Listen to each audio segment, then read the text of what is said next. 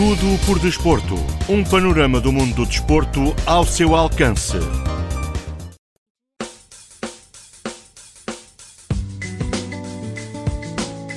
Caro ouvinte, seja muito bem-vindo a mais uma edição do programa Tudo por Esporte. Eu sou Luiz Lee. Nesta semana vamos ouvir três reportagens. Na primeira reportagem, vamos conhecer uma menina tibetana que adora o futebol e joga entre os garotos. E nas reportagens seguintes, vamos conhecer o desenvolvimento do esporte de inverno na China. Bem, caro ouvinte, agora vamos entrar na primeira parte.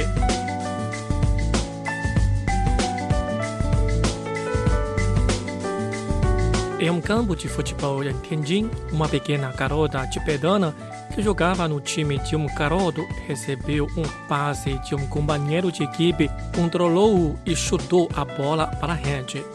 O nome dela é Bambu Droma, atacante de 18 anos e capitão de um time de futebol masculino da Universidade Nankai vestindo uma camiseta azul escura com o número de sorte 17 e um par de sapatos de neon verde dados pelos pais. Bubu Droma perseguiu seu sonho de futebol e se inscreveu nos jogos de futebol da escola assim que se matriculou. Meu ídolo é Cristiano Ronaldo e já vestiu a camisa número 17. Espero que esse número passe a me dar mais poder, disse Bubu Droma. No entanto, a inclusão de Pupudroma não foi isenta de controvérsias, pois ela foi inicialmente recusada a admissão na equipe devido ao seu sexo e foi ridicularizada por vários de seus colegas.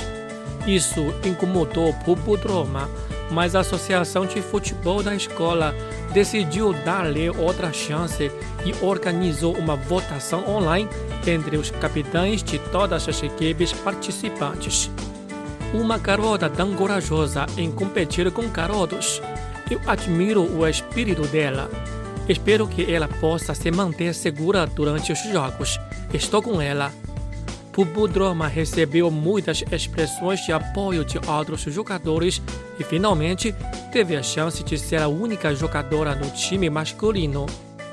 Ela logo conquistou as pessoas que duvidaram suas habilidades e entusiasmo em campo, quebrando barreiras e conquistando respeito.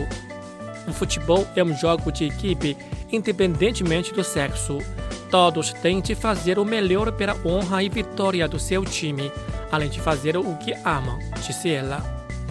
Desde seu tempo na primeira escola secundária de Lhasa, onde seu sonho de futebol começou, Pupudroma estava ocupado se preparando para o exame de admissão no ensino médio, mas ainda praticava sua técnica de futebol, chutando latas descartadas nos corredores durante os intervalos.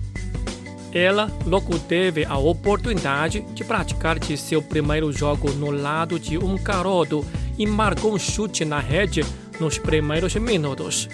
Isso me encorajou muito. Meus colegas de turma vieram assistir a minha apresentação e recebi muitos elogios deles. Inspiradas em Pupudroma, mais meninas da escola começaram a jogar futebol, levando-as a estabelecer um time de futebol feminino da escola com um treinador profissional para sessões diárias de treinamento. Mais recentemente, Pupudroma organizou um time informal de futebol feminino na Universidade Nankai, estabelecendo uma plataforma para muitos amantes do futebol feminino. Eu não esperava ver tantas garotas na escola aturando futebol.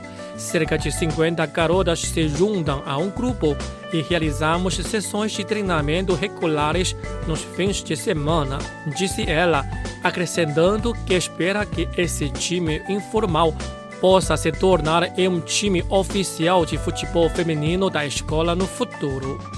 Adoro o futebol e espero que brotem em todos os lugares, ela disse.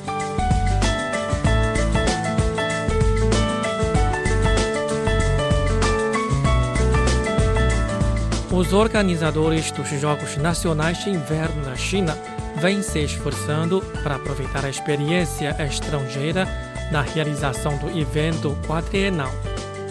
Hans-Jörg Plankensteiner, o treinador italiano da equipe nacional de esqui alpino da China, foi nomeado diretor técnico do evento e Kusser Gihert da Áustria é o responsável pelo design do mastro da bandeira.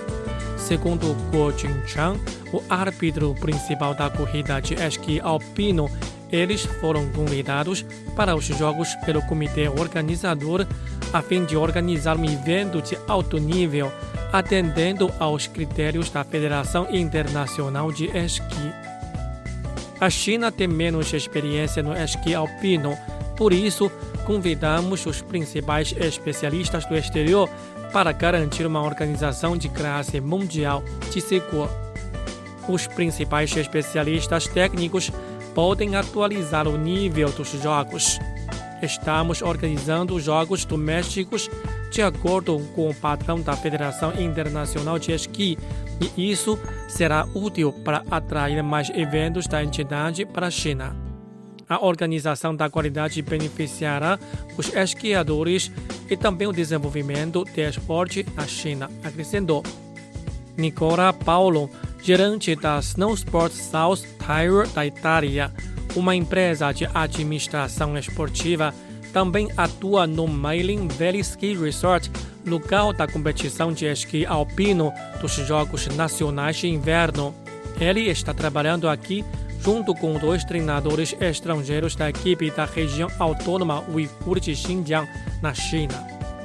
Marin Simari, da Argentina, e Massimiliano Valcareggi, da Itália, funcionários da companhia, foram contratados como treinadores de Xinjiang em abril. A companhia italiana começou seus negócios na China desde o ano passado. Tive cooperação com a China no treinamento de crianças no resort esqui de Wanlong, na província de Hebei, no ano passado, disse Paulo, que participou de quatro Jogos Olímpicos em seus quase 20 anos de carreira de treinador. Paulo ganhou então um grande projeto da China no treinamento da equipe nacional de esqui alpino, que terminou em abril. Treinamos cerca de 50 atletas transformados em esqui alpino de outros esportes para a China na última temporada de neve. Esse é um grande projeto e uma cooperação agradável. Durante o período, Paulo recebeu uma oferta de Xinjiang e enviou Simari e Vokareji, que tiveram a experiência de competir nos Jogos Olímpicos de Inverno, para ajudar a região do oeste da China para melhorar o esqui alpino. Estamos interessados no time de Xinjiang, especialmente os meninos, em boas condições físicas, altamente motivados. Escolhi os dois treinadores da Argentina e Itália. Por que escolhi os dois? Eles não são apenas bons treinadores, mas também são muito bons instrutores, disse Paulo. Os atletas de Xinjiang não têm muita experiência, precisam de bons instrutores. A experiência de Paulo na Federação Internacional de Esqui abriu caminho para buscar oportunidades de negócios na China. Após as Olimpíadas de Sochi, todos os anos na federação, os chineses vêm buscar informações e aprender a fazer as coisas corretamente. Eu conheci cada vez mais chineses nas reuniões técnicas da federação. Esses contatos com eles me ajudaram a aprender muito sobre a China e potencial de negócios na China. Quase 10 outros estrangeiros que trabalham como treinador ou instrutores das equipes participantes da corrida de esqui alpino estão agora servindo no Marine Valley Resort, onde serão disputados três eventos. Para Paulo, as equipes locais estão construindo a base para a equipe nacional.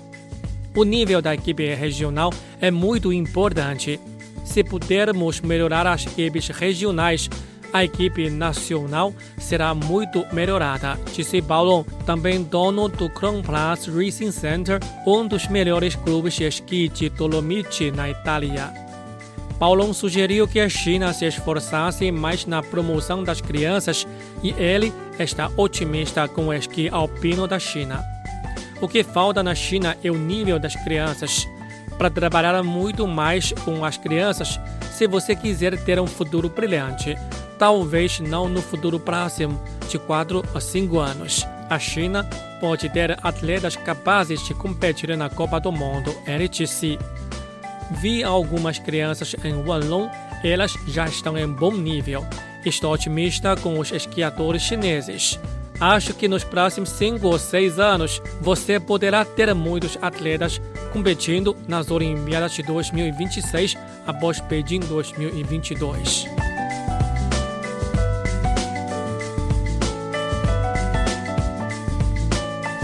Usando óculos de realidade virtual e andando em prancha de neve, visitantes apaixonados fizeram fila para experimentar os 4 minutos de esqui nos Alpes.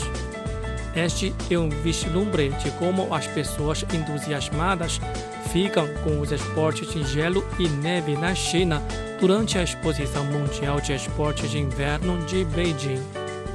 À medida que a exposição anual entra em seu quarto ano, a China está entrando em uma nova era de bom de mercado e avanços tecnológicos no campo.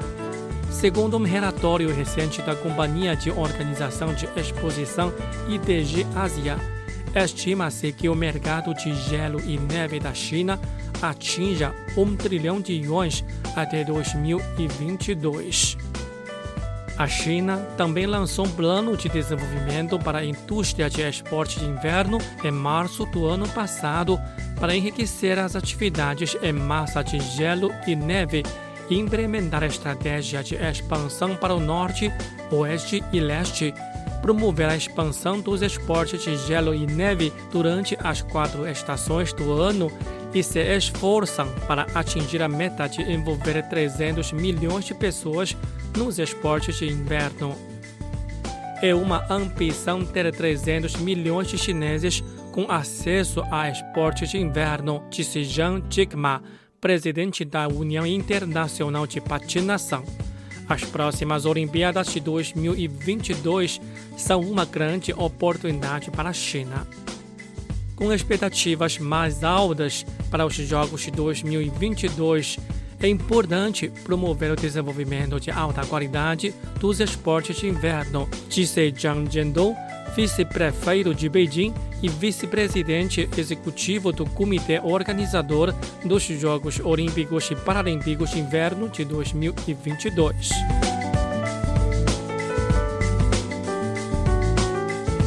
A Karvinsky, um dos principais especialistas em serviços de resort de esqui da China, apresentou seu mais recente fabricante de neve automatizado. Com a melhoria do padrão de vida das pessoas, o esqui gradualmente se tornou popular não apenas entre atletas, mas também entre famílias comuns. Embora a indústria europeia tenha uma história de 100 anos, temos apenas 20 anos, mas isso não afeta nosso ritmo de desenvolvimento, disse Yu Yang, vice-presidente da Carving Ski. Agora, o mercado de gelo e neve da China é enorme e o custo de equipamentos importados é alto. Por isso, aumentamos a pesquisa e desenvolvimento independentes, reduzimos custos para ajudar mais chineses a poderem praticar esportes de gelo e neve, acrescentou. A Carving Ski é uma das muitas empresas chinesas que lucraram com a enorme demanda da China por esporte de inverno quando o país entra no ciclo olímpico e implementa um plano de localização. Em junho de 2019, o Ministério da Indústria e Tecnologia da Informação, a Administração Estatal de Esporte e outros nove departamentos emitiram em conjunto um plano de ação para desenvolvimento da indústria de equipamentos de gelo e neve 2019 a 2022 propõe-se que até 2022 a receita anual de vendas da indústria de equipamentos de gelo e neve da China exceda 20 bilhões de yuans, com uma taxa média de crescimento anual de mais de 20%. Agora, fornecemos projeto, construção, gerenciamento e operação para cerca de metade dos campos de neve do país. Isso se beneficia da demanda crescente dos consumidores por trás dele, disse ele.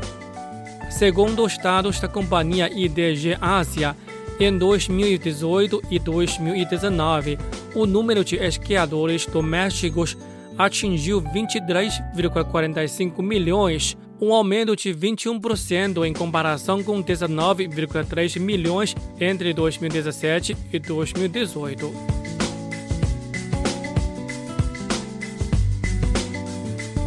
No passado, a indústria de gelo e neve estava concentrada no norte da China, especialmente nas três províncias Nordeste, Liaoning, Jilin e Heilongjiang.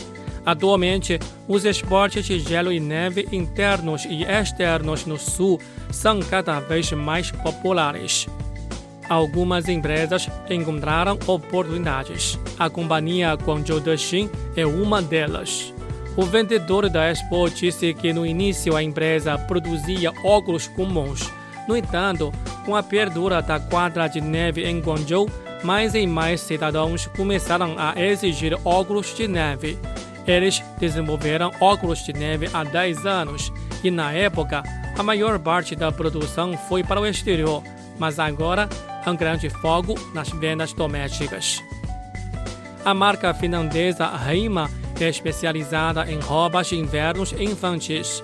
Abrimos a primeira loja em Beijing há alguns anos e depois expandimos para quase 30 em Xi'an, Jinan, Shanghai e outras cidades mais e mais crianças, principalmente crianças do sul da China, participam de esportes de gelo e neve em acampamento de inverno, disse Pan Chiting, gerente de marketing da filial da Heima em Beijing.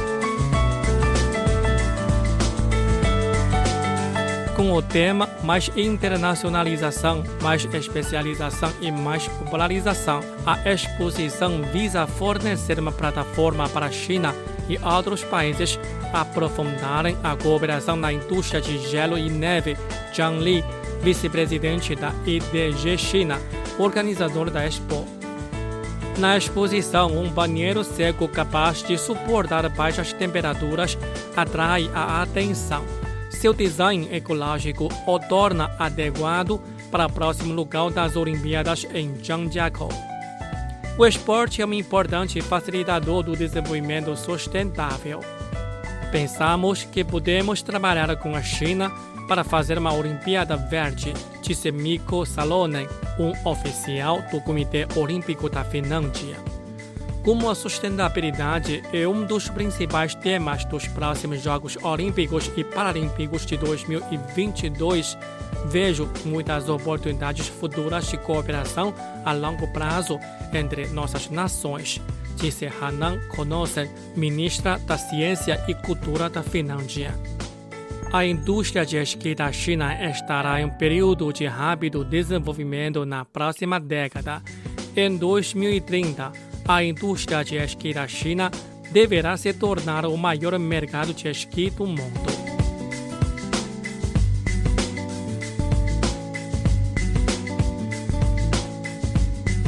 Caro ouvinte, acabamos de transmitir o programa desta semana. Muito obrigado pela sua sintonia e até a próxima.